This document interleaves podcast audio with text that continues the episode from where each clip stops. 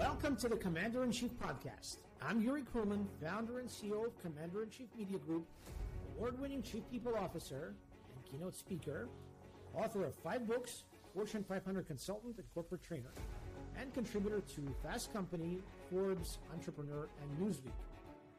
Our mission at Commander in Chief Media is to help 100 million people around the world in the next 10 years to do their life's best work in the here and now through storytelling, educational media, thought leadership, HR consulting, corporate training, coaching, speaking, and authentic high quality writing, helping people become their own commanders in chief.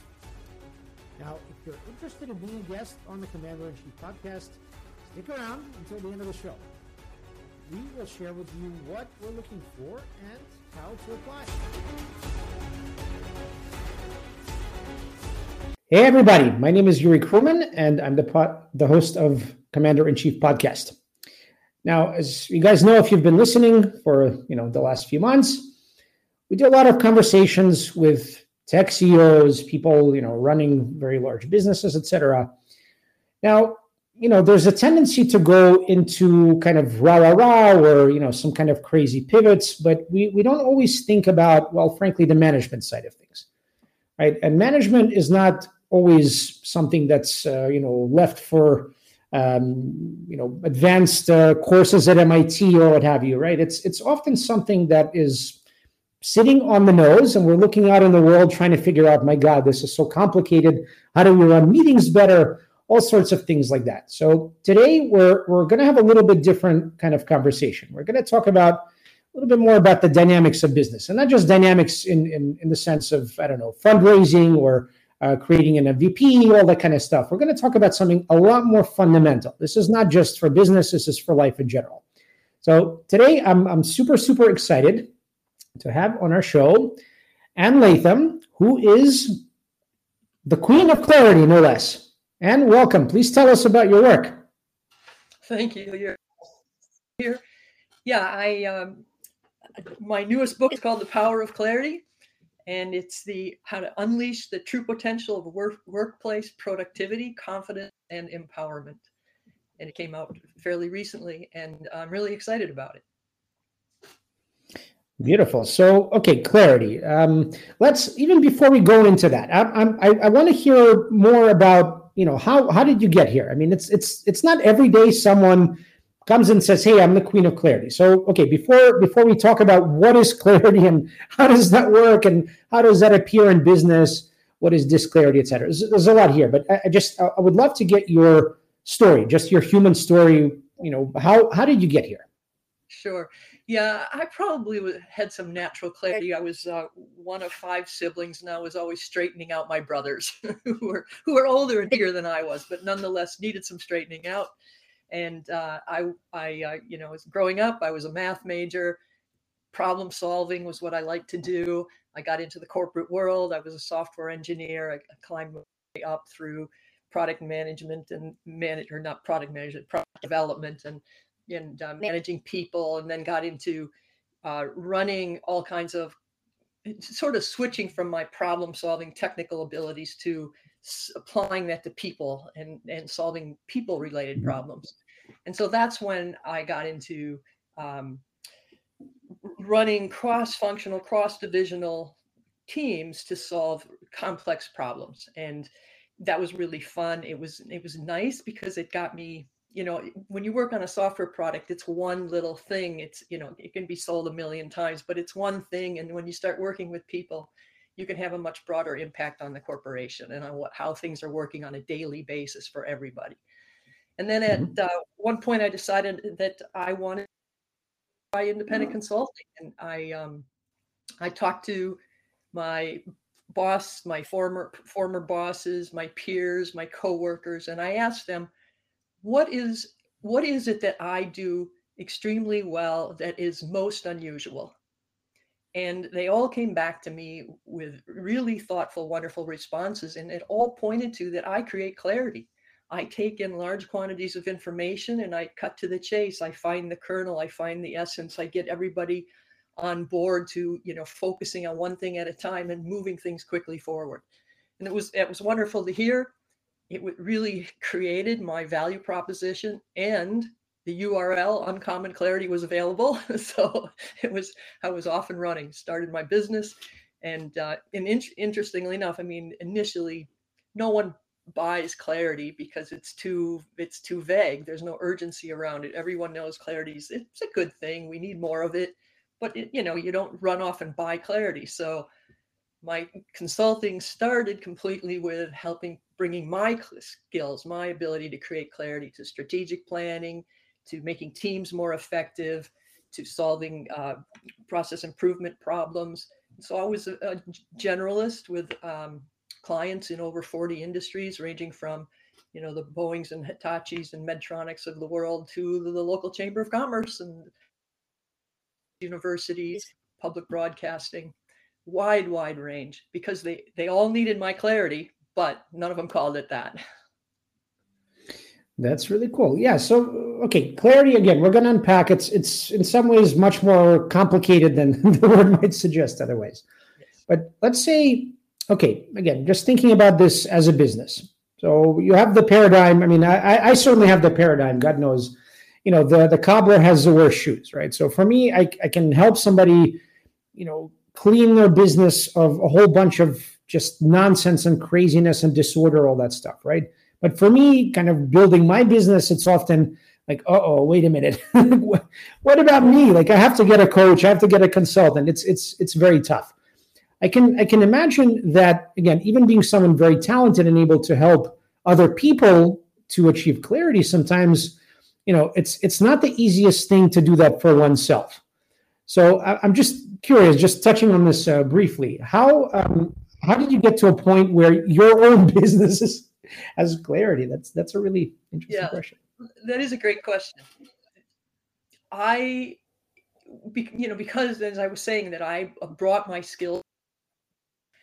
At the same time, I was doing a lot of writing, and I would I would write a lot of articles. I wrote for Forbes.com, and in the writing, I was usually tr- talking about clarity and how to create clarity and gradually made the transition to writing the book, The Power of Clarity. And it's all about how do I do what I do? How did I do the things that I brought? You know, what was the value I brought to my corporate left and to my clients?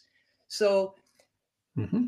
do these things. I mean, this is, you know, this I do all the things I teach in this book is the stuff I do. It's it's it's how I accomplish what I do when I create clarity. So it's how to create the clarity that you need to read and more effective.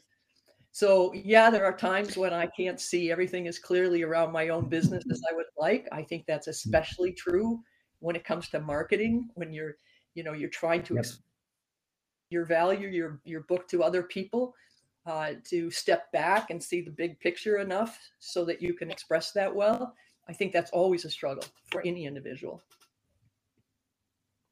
Yeah, it's funny. I'm, I'm mentioning this more, more or less uh, as as a joke in a light manner, but uh, you know, my my whole uh, kind of, I guess, company and book and all of that. Be your own commander in chief, right? And and the joke is that uh, you know, my wife is gen- generalissima bellissima. she runs things in a in a very tight way. So, you know, there's there's there's room to walk between the raindrops, that sort of thing.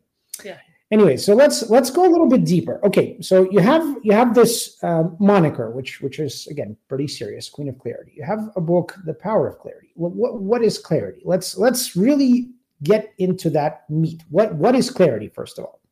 That's a wonderful question because people don't know. That's the most wonderful thing is that the word clarity itself unclear.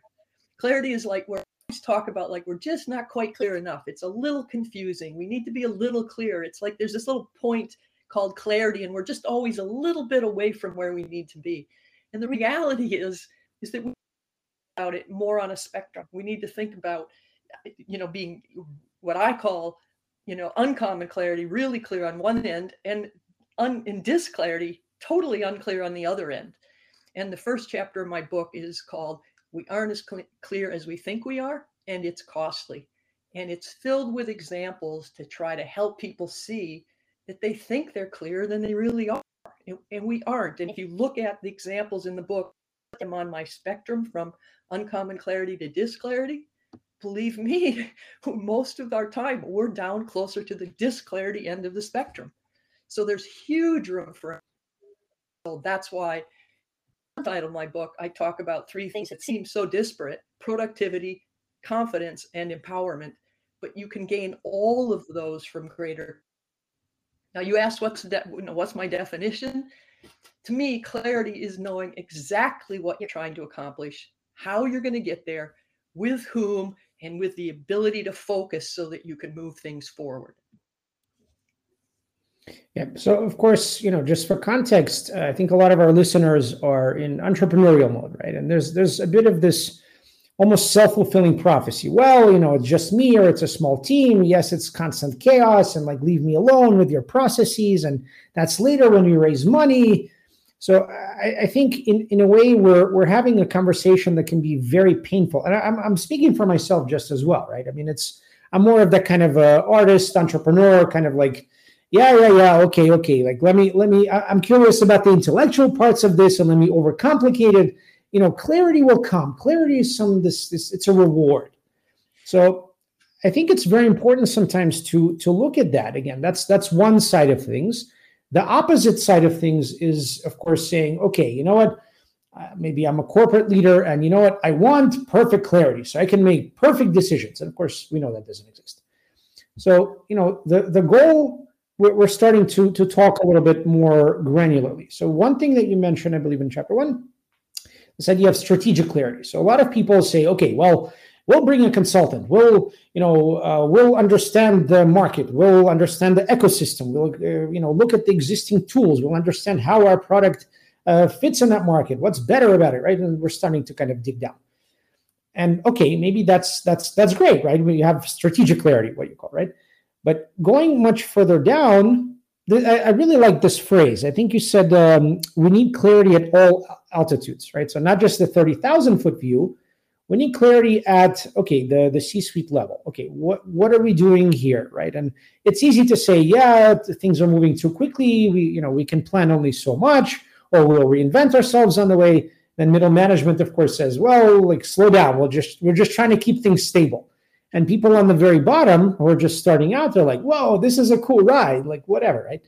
So I think it's very important. Just I want to introduce that idea that whatever we're calling clarity, whether it's, you know, it's not it's not just the actual vision it's not some kind of perfect uh, intuition about what every you know how things are going to turn out no one really has that but we can start getting some you know idea maybe some you know maybe we have predictive analytics from data. Maybe we have people that have been i don't know professional managers and companies that are later on in kind of the development cycle right? So we can bring people together that have some experience within the industry within the company stage within something right? But again who's driving? One of, one of the things that i really i got from this book is this kind of reiteration that okay we can have a plan. We can have a financial model. Everything can look just you know super spiffy and ready to go but we often don't have a driver. Who's driving this bus? You know so the, one of the one of the things that i'm most interested in not not to jump the gun but when we talk about clarity with regard to people management Project management is the most obvious one. You know, visualize it. You have, uh, you know, the uh, this board, that board. We have, you know, this percentage yield uh, project on time. Hold on. People are complex, right? People often don't have any clarity. They may not even want any clarity. They want may want to complicate things because maybe that keeps their position necessary. So let's let's talk a little bit about this human angle, about clarity within the human realm within work. Sure. Well, all big are uh, become from a series of small accomplishments.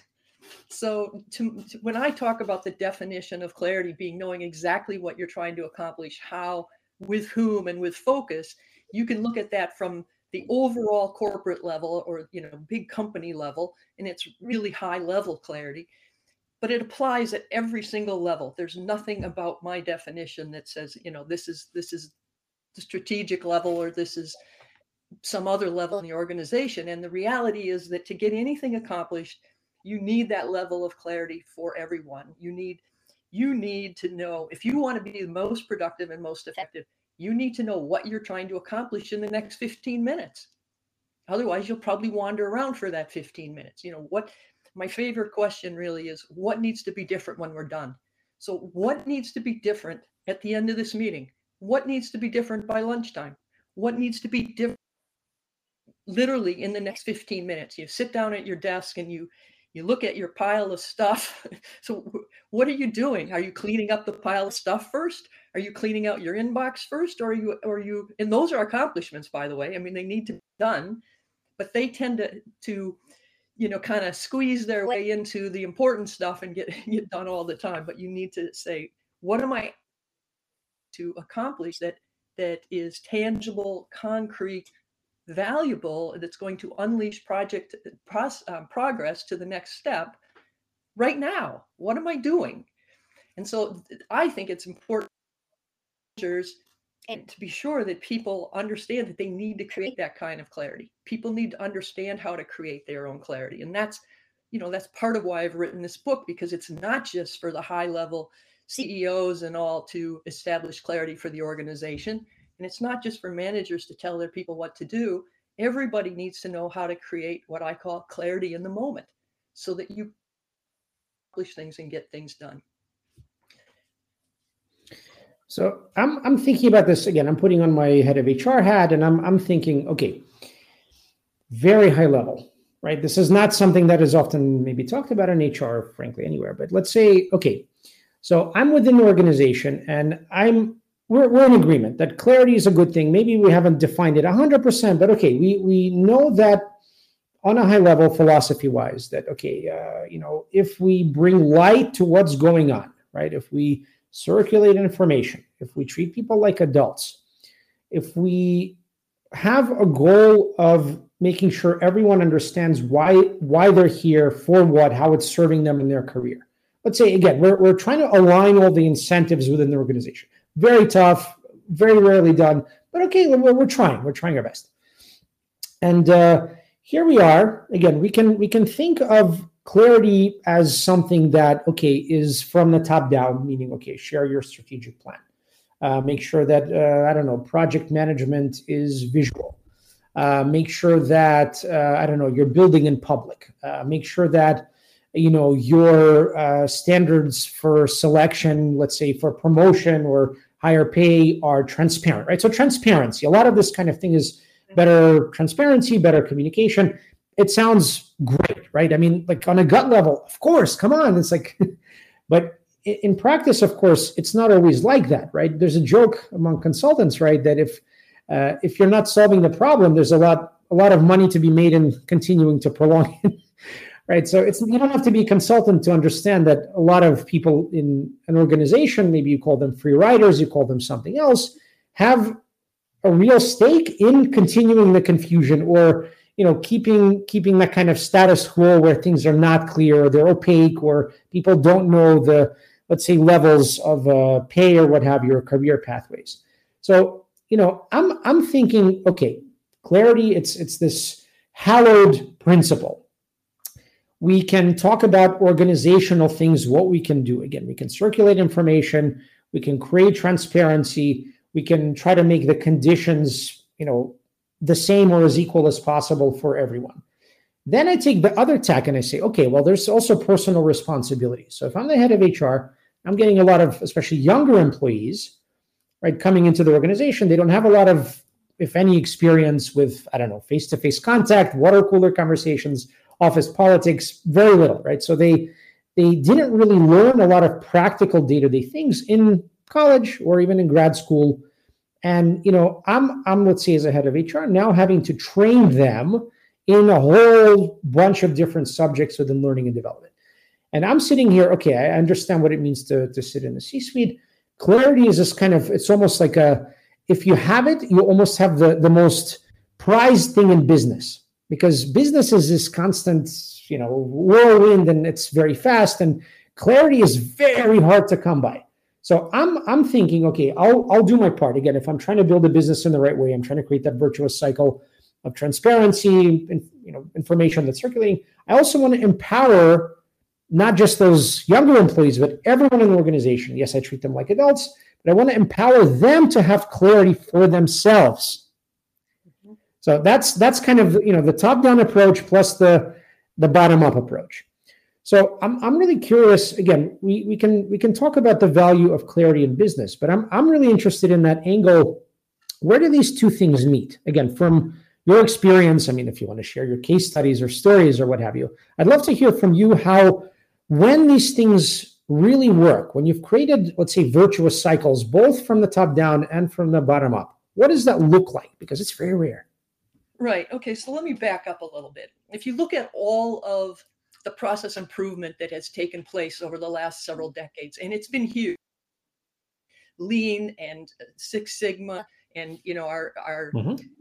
customer satisfaction is so high because quality is you know all people customers expect almost complete perfection, and and they get it more often than not. And our our assembly lines, our factory floors, any really has incredible production uptimes of you know upward of 99 percent and that's where our process improvement has focused. We've focused on exactly how we do things. We've got clear purpose, we have clear processes, we have clear roles, we have. And so all of those production processes move very smoothly. But all of those production processes are moving physical objects. They're moving things like, you know, raw materials and parts and orders and order forms and things like that. And that's where we've put all this attention. And as you move away from the production line, now you're people whose jobs it is to move cognitive objects. They have to move decisions and ideas and plans and strategies. They're moving physical things that you can see, that you can line up on the factory floor and say, okay, move that box next. You know, we're moving ideas in people's minds. But all of our attention has been to those physical objects, not the cognitive objects. So, for instance, decision making is probably the most common and the most important skill of any of what I call these cognitive workers, whose job it is to move ideas and decisions and plans. Decision making is king. And yet, if you mm-hmm. ask a room full of people, how do you make decisions? What process do you, do you follow? You will get more answers than there are people in the room aren't sure how they make their own decisions and they'll try to dream it up for you, but response will be different. And so here we are with the most common, the most probably for any business, and we don't have a shared method or a shared vocabulary for doing it. And I don't care whether you're talking at the C suite level or the average. So if we can't even have a shared conversation and a shared process for making decisions, no wonder we have meetings that go on forever. No wonder we have decisions that go around in circles. So, it, to me, it's that creating clarity comes down to really addressing the processes of the cognitive zone so that people can can be efficient and effective just like they are dealing with physical objects so for instance uh, you know you asked when in, leading up to this question you asked you know about a 100 questions. And that's the that sorry i didn't do that. If we want to be clear we need to ask our questions one at a time. Let me just give an example. I was i was sitting in a uh, an executive team meeting where i was waiting for my turn because i was going to talk to them about a project to do with them and some urgent issue had come up that needed to deal with first. So they just asked me to wait and they would they while I was I was in the meeting, but they needed to talk about this urgent issue. So I listened for a few minutes and after about five minutes anymore, I interrupted them and I said, look, do you realize that you are talking about five different decisions and two different plans at the same time? And of course, they just glared at me because who was I to interrupt them? And but then I, I listed the five decisions and the two plans, and it's like that anger just dissolved into energy because they immediately knew I was right. They knew what in what order they needed to answer, make those five decisions. They immediately knew what had to happen with those two plans. And so a meeting that I believe would have lasted the full hour and had to be rescheduled in, within 15 minutes more, probably 10, they had made all five decisions and laid the first steps for two plans, and they were ready to have that move forward. So that ability to take Claire to, to take a complex situation and too many ideas and and instead of going around in circles and trying to talk about all five or seven things at once to be able to cut to the chase and say wait a minute what decision do we really have to make here? And then what's the next decision? And what's the next decision that's how you create clarity that's how you move things forward so i don't care whether you're talking about the, the person sitting alone at their desk or someone at the highest level in the company if they have that ability to cut things down and say, okay, this is what needs to be done in the next 15 minutes, or this is what needs to be done at the end of these six months, and this is how we're going to get there. Everyone on the same page, they can move everything forward much faster. If you think about decision making, there are four steps for decision making. And typically, not only are we talking about decisions all at the same time, but we're usually muddling those four steps together. The uh, the mm-hmm. most common thing people do when they're talking about decisions is leap to alternatives.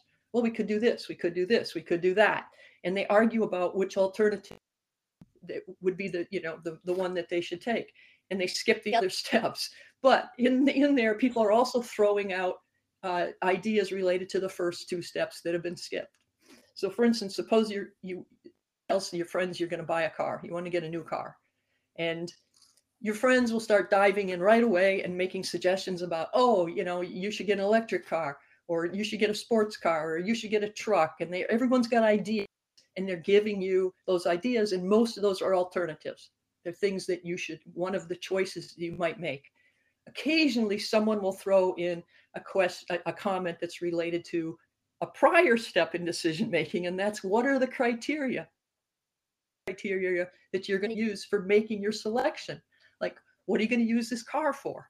Which car are you going to get rid of? Does mileage matter? How much space do you need? All the kinds of questions that would guide your. So here you are having a conversation where some people are throwing out questions and some people are throwing out suggestions. And this is how we make decisions. And it's muddled, it's slow, it's frustrating, it makes meetings last forever. So the kind of clarity I'm talking about is gets everybody on the same page. When you make a decision, first you agree on what decision are we actually making here? Are we making a decision as to whether to buy a car or are we making decision of what to car for or are we making a decision mm-hmm. about to buy? And, and, and if you have that sense of shared process with a shared vocab- uh, vocabulary, you can get everyone one step at a time making progress. And again, I don't care if it's every, you know, it's every employee from top to bottom in the company can play the same game, can know how to participate. And that maximizes everyone's ability to contribute. Yeah, of course. It's it's uh you know when when I when I hear what you're saying, I think of a certain architecture. That's just the way my mind works. So for me, I'm I'm thinking, okay, on an individual level, there's a certain sense of, okay, I want to achieve a sense of flow, right? I, I want to have information. I want to make sure I understand what is this? How does this work? I know my contribution to it, and I know how this helps me move forward. The sense of progress is maybe the, the most important thing. So, flow, I mean, that's a whole other subject, but essentially, if let's say the goal of, uh, I don't know, personal development, right, is to achieve a sense of uh, to, to achieve a state of flow as often as possible so that you know you can do let's say your life's best work and accomplish whatever your goals are. So clarity in a way on a personal level is just saying okay i understand who i am i understand where i'm going i understand how this particular moment in time this project this job this relationship whatever fits into that trajectory now i can also understand with the help of maybe visualization it's uh, circulating information I'm part of a group that's doing a certain task or project or what have you. We, we understand each of our roles, we understand our contribution, we understand how we work together well, how information flows, how that fits into the bigger picture of the team and the company. And you know, from there we can kind of have have this mutual elevation almost because now we have alignment on a personal on the personal level to the bigger mission, team level as well and we have some idea. Again, the means are a different question, but the direction is clear. It's like the dipole moments are aligned, Now let's go and we all understand that we are hopefully correctly incentivized, right? So that there aren't people in the middle kind of blocking things. So I want to I want to move a little bit away from flow because again that's that's a that's a very different subject which we can spend hours on. I, I want to focus on why. So we talked about why some of the reasons why we need clarity, right? So it's again personal, team, uh, mission, and you know the business outcomes almost are a side effect of that. Um, I want to try to understand a little bit. So yes, on on on this kind of gut level, right? Both a gut level and and a mind level, we're like, of course, we want clarity, but it's actually not. It's it's not like that. I, one of the things that uh, I, I I really stood out to me from your book, we're not wired for clarity, right? We have all sorts of cognitive biases run haywire, right? For whatever reason, it ended up that the largest chapter in my book is about cognitive biases. What are they and how, how to battle them? So, you know, if you look at a sample of intelligent people in any organization, any context, they're often eating themselves alive with imposter syndrome and all, all manner of other things. So maybe we can talk a little bit about okay, how how does the brain work to sabotage our perhaps goal or quest uh, you know, for clarity. What does that look like in practice? Why why is this so hard? Maybe it shouldn't be so hard, right? Yeah, well, everything's harder than it should be because we aren't wired for clarity. so, if if clarity means knowing exactly what you're trying to accomplish and how you're going to get there, to me, this is what's key here is specificity. We have specific about where we're going and how we're going to get there. And by the way, I define process differently than most people people often define process as a series of activities, a series of steps. And to me, eh, that act be busyness. So to me, process is intermediate outcomes that lead to your final outcome. And so those outcomes are equally need to be equally specific so that you are accomplishing something tangible, concrete each step of the way. So if you look at how we're wired as human beings, we are wired to get started. Man, we dive in and we just start doing. We don't often stop to say, okay, what typically needs to be different when I'm done? And then what will be different right after that? Next thing that must be different to lead up to where we're going. We don't stop to plan. Everyone knows that. We dive in and get started. So there's one problem. Another problem is that we're too eager to help. We like to help each other. So we start throwing out ideas. Perfect example is suppose you're you're in a meeting and it's your turn you're you're doing the round robin thing and you're at the point where you say well this is where i am this is what i've done so far and this is what i'm going to do next and you ask am i on the right track? And what you really want is a yes or no. That's all you want. But that's people are so eager to help that they start throwing out their battle stories, their best advice. They start talking about what you need to watch for in step 10 when you're on step 2, you know. And they are they are mm-hmm. and they just want to be helpful. But all you want is a yes or no so you can go back and do B because you just told them you finished A and you're going to do B next. You just want to go back and get that done. But no, are too eager to help. Uh, a third, we we like to talk. So we get into meetings, and if someone doesn't get very specific about what needs to be different next, we talk. And you know, you mentioned that you've got people who are really dedicated, smart. The smarter, the more dedicated, the more eager people are to help, the better those employees are, the more able they are to take any topic and to bring it in more directions than you can possibly imagine. I often do a little exercise with people in my audiences, and I say, okay, suppose you see project review on an agenda. And I put them in pairs, and I said, I'm going to give you two minutes to brainstorm a number of different topics, the number of different you could go with the topic project review. And mm-hmm. you know, in a couple of minutes, you can come up with a couple dozen. Uh, collectively, I've had small groups with 67 different topics that are relevant to a project review. Everything from customer schedule customer requests budgets uh, re- is you know you you name it there are so many topics and directions you can run in from a, on a project review. So the smarter your people the more determined their people are the more directions they'll come up with oh we should talk about the risks of this and what if this happens? And end up with this incredible array of, of well you get you end up with all these people actually in a meeting trying to go multiple directions at the same time which is just totally inefficient and really hard to to, to uh, corral and get back and determine anything concrete another problem we have is that we don't value process clarity. We don't think in terms of process much. We'd rather just it's, it's related to diving in. But you know yeah. you buy something and it comes with direction. Who reads the directions? Here's this nice process created for you for how to assemble this thing you bought. And most of us most people will start disassembling instead of reading the directions. We're just not too keen on process. And if and as i mentioned before we don't have a shared method for making decisions. The decision is a process, but we don't even think in terms of process when we're thinking in terms. We just get in the room together and talk.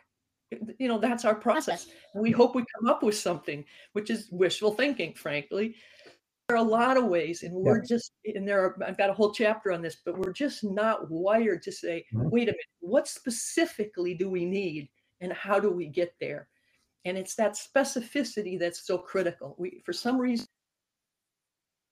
um, we just talking generalizations. And even when you were saying, well, you know, it, what if you you've got everyone aligned, they know their roles, they know what they're trying to do, they know how they fit in. Usually those are in very general ways. Those are general roles, are general objectives. They don't tell me what I need to do by lunchtime.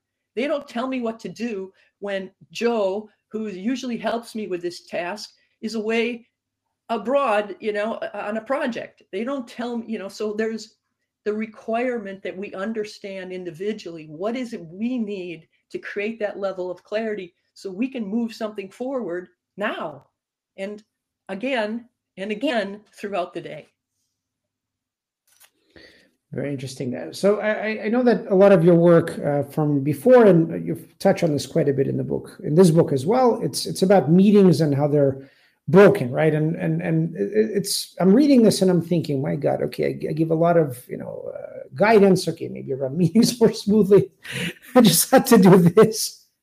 Like, wow, I guess I'm not giving such great advice after all. It doesn't really work to have you know, yeah, it's helpful maybe it's have an agenda. It's nice if it's sitting somewhere in project management software, but a lot of this is really beside the point. It's really very tactical band-aid kind of solutions, and it's not really touching the, the main point, which is clarity. Now, I'm sitting here in, in Israel, and of course, there are very big cultural differences between the US and uh, Israel.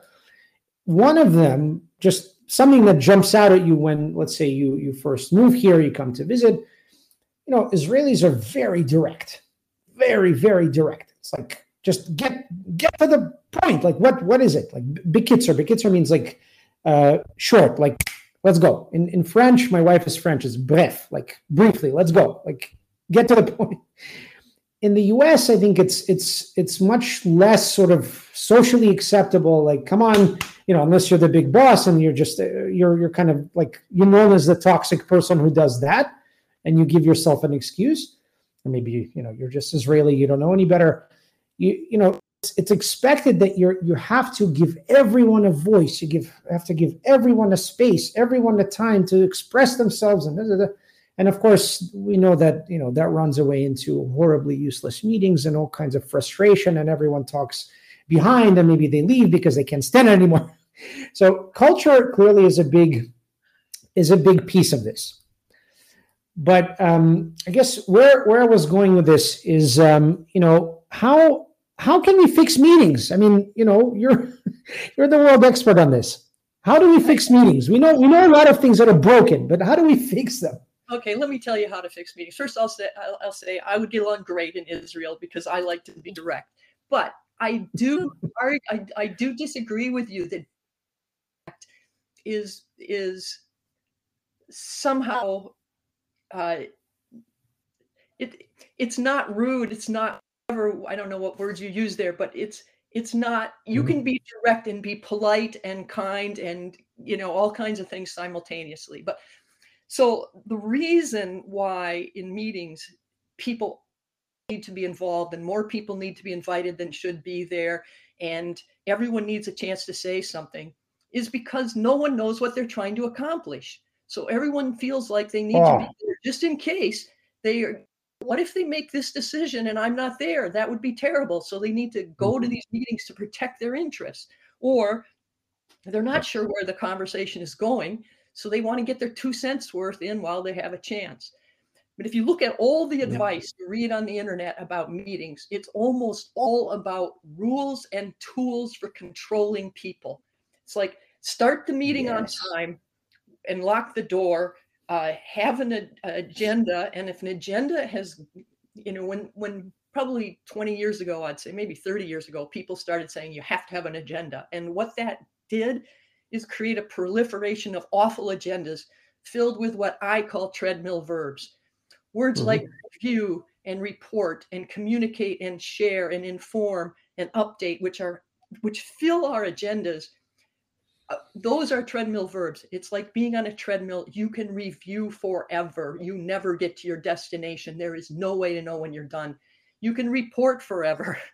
There's no way to know when you're done. It's an opportunity to just talk and to say what you want to say. So here we have these agendas filled with treadmill verbs, and we have rules about timekeepers and big clocks and putting your cell phone in a basket and all these things to control people. And the one thing that's missing, the one thing that people don't talk about enough is what needs to be different when you're done. Start a meeting without knowing what needs to be different when we're done, you're just going to waste people's time. Furthermore, if you don't know what needs to be different when you- we're done, you won't know who to invite. You will have to just invite everybody just in case. And when you when I say what will be different when we're done, it's got to be specific. And it's got to be specific enough that there's really only six possibilities that make sense and create progress. One is a decision. If if you're the point of this of the meeting is to make a decision when you're done because once you've decided you're done. Number 2 is a plan. You make a plan, you know you're done because you've got a plan. And a concrete, tangible outcome that releases, unleashes progress. The third is a problem resolution. You resolve, you figure out how to resolve that problem, you're done. The fourth is. A list, But everyone knows if you create a list, you're done when the list is done. You haven't anything else to add to the list. But you need lists because a decision, for instance, has multiple steps. A decision making process has multiple steps, and you need inputs to that decision. For instance, Yep. what are my alternatives? That's a list. What are my objectives? That's a list. It might be Mhm. input to a plan. What are the action items? What are my resources? What are my risks? Those are all lists. So that's number four. Five is authorization. If you need approval, ask for approval. You get approval, you're done. It unleashes progress. And the last one is confirmation. I mentioned this before. You know, I'm I've done A. I'm going to do B. B next. Am I on the right track? All I want is a yes or no. Those six things, which I call my cognitive six, those and every step of every meeting should be one of those six. That would solve the problem of I, I love this. This this actually brings me a lot of tangible clarity, right? Because now, when let's say I'm, I'm trying to run a meeting, it's not just going to be, hey, agenda. What needs to be different when this is done? Are we making a decision? Are we making a list? What are the alternatives, risks? It's, it's very clear. It's really, really clear. It's beautiful. Thank you for that. That's that's gold on its own. Yep. Um, I, I like I like a story that you mentioned in the book, which I, I thought was was it's kind of like that's almost half of the corporate experience in a way. You know, you mentioned this uh, VP that uh, uh, told, I guess, his director, uh, look into this, right? So the uh, the director, who's you know, she was just recently hired, maybe you know, she wanted to make an impression, what have you, and she just ran with it. You know, three week project, whole team of five, and you know, drew everything up and then presented it. And the VP was like, uh, "Really?" You know, the, the implication was like we just kind of want to make this go away. So for me, I was like the, the, the kind of diagramming of, of what's going on here, right? The VP didn't give any clear instructions what to do, why, for what. And the director also didn't take the time to just ask simple questions. What are we trying to do? What is the decision we need to make as a result of this? So for me, this is this is you know certainly my experience, and I know I'm very far from alone, especially in large corporations. There's such a massive proportion of such situations out of the whole because nobody takes the time. And again, we talked about free riders, we talked about middle management being too, uh, you know, too big, all kinds of forces that are incentivized, they're motivated to keep things opaque and in place and confused because there's a lot of money to be made from it. So what you said is is in the book and also just now, it, it's like it's bringing all these things to one place. What would you say? Um, meetings again, it's a huge thing. It's like such a big part of the fabric of the workplace. What are some of the other maybe? Let's see if if we could have three really, really strong tips that are hiding in plain sight to gain clarity in the workplace? What might be some of the others aside from meetings? Well, one is just to eliminate treadmill verbs from your conversation. I mean, quit using words like report, review, share, communicate, inform, update. All of those are just open invitations to talk. Mm-hmm. Related to that, things requests like look into this is just it's incredibly vague. We need to be more specific what exactly must be different when we're done, or you are done, or I am done. Specificity is absolutely essential. And the third is is pay more attention to process. If you pay attention to the process, and that gets back to the process your meeting is going to take, the process you're going to use while you sit at your desk trying to solve a problem. If you pay more attention to process, that makes you specific what's next, specific about what follows after that, yes you might need to regroup because as you move through something you're you're it changes but too often we dive into th- things without a process without that level of specificity on either the um, the outcome or the intermediate outcomes. And so we're wandering we're on a fishing expedition. We're just things will fall into place. So get rid of treadmill verbs be more specific and pay more attention to process. And the the implications the, the ramifications of those three things are you would be astounded yeah it's you know it's interesting that sometimes in life the simplest things are the most difficult to implement in this case they're not difficult to implement but they have the greatest right. impact so i think it's a very valuable lesson for all of us regardless of our walk of life or we're building a business or we're corporate employees this is great so as as part of the the last part of the episode, I always like to ask every single guest. So, as, as we mentioned before, um, I hit record. The book, Be Your Own Commander in Chief, is about four conversations, right? It's elements of life philosophy through conversation, through language and psychology. So, clearly, you know, you're someone who's incredibly thoughtful about language and psychology because, again, clarity comes from maybe having not those, not, not having those things aligned or not having the right tools of language or psychology. So I would love to ask you, you know, feel free to share with us any kind of wisdom, any elements of your own life philosophy um, around any of those four conversations of uh, the conversation with your body, uh, mental models, life skills, dealing with other people, and of course with God or the universe. And any anything and everything is welcome. Right. Okay. Well, my absolute passion and mission at this point is to create clarity because I really do believe the opportunity is enormous and that everybody can benefit. And if you just read the first chapter of the book, we're not as clear as we think we are. I think immediately you realize how much opportunity exists. And we don't see it. We're clarity blind. We don't know it. So to me, my passion is helping others create clarity. And like I before, I use these skills myself. I use them all the time. They've gotten to me into where I am, and I, they're incredibly important. The other thing that's incredibly important to me is being active, being fit. And I actually moved a few years ago to be some, to live someplace where I had to where I could walk more, where I had to walk more, where everything is in walking distance, so that I'm walking all the time. I've I've left car culture behind.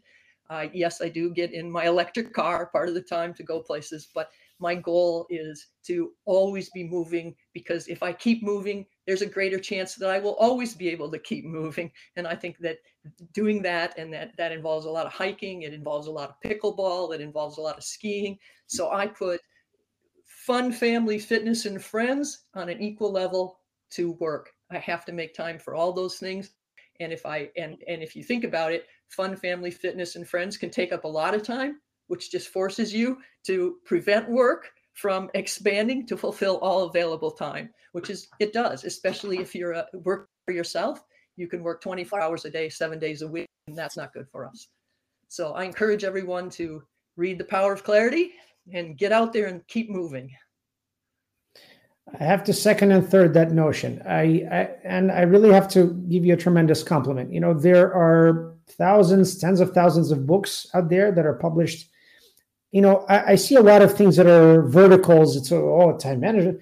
You, I think what, what I really like about this, what also what I try to do in, in my life for whatever reason, that's my thing. I think you've hit upon something that is so foundational. It's like a texture of life. It's like you know you've you've you've hit upon the fabric of life, but it's not it's not in some high level way. It's something incredibly practical. And what what I like again, that's my particular way of looking at things. You've given a certain language and a certain psychology to something that is hiding in plain sight for most people. They don't know what to call it. They don't know how to how to phrase it, how to frame it, how to implement it. Right? It's it's not because it's difficult. It's because it's difficult to verbalize and cognize. And I think you've you've done something incredibly powerful here. And I, I, strongly encourage everyone to read this book. I certainly I've I've learned a great deal, and you know, um, it's it's it's not it's not obvious for me that something like this in my life is you know it's also it's hiding in plain sight, but I also have trouble sort of giving voice to it. Now I have a much better way of doing that because now I have language that you've given me. So I, I just I want to say thank you. You've really you've really helped me personally, and I really appreciate uh, your wisdom and and thank you very much for coming on the show. I certainly hope we can do this again sometime. Well, thank you, and I really appreciate hearing your your reactions to the book. And I I do think it's important. I I'm glad you agree. And and it's beautiful. Thank you very much for coming in. Yes, thanks. It's a pleasure to have you. Thank you very much.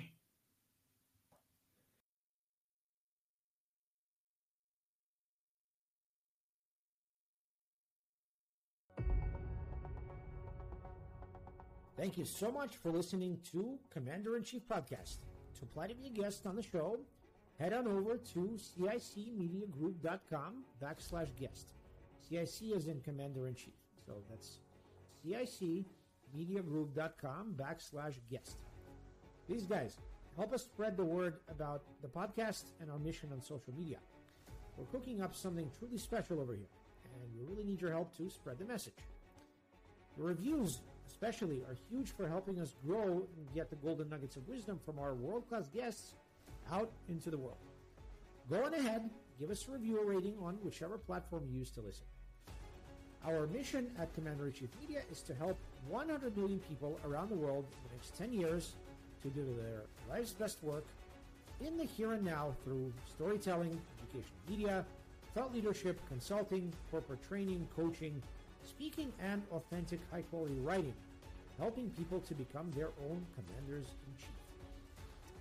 And before you go, please make sure to hit that subscribe button for us here at the Commander in Chief podcast so that you can be the first to know when new episodes drop. Let's not be strangers, friend.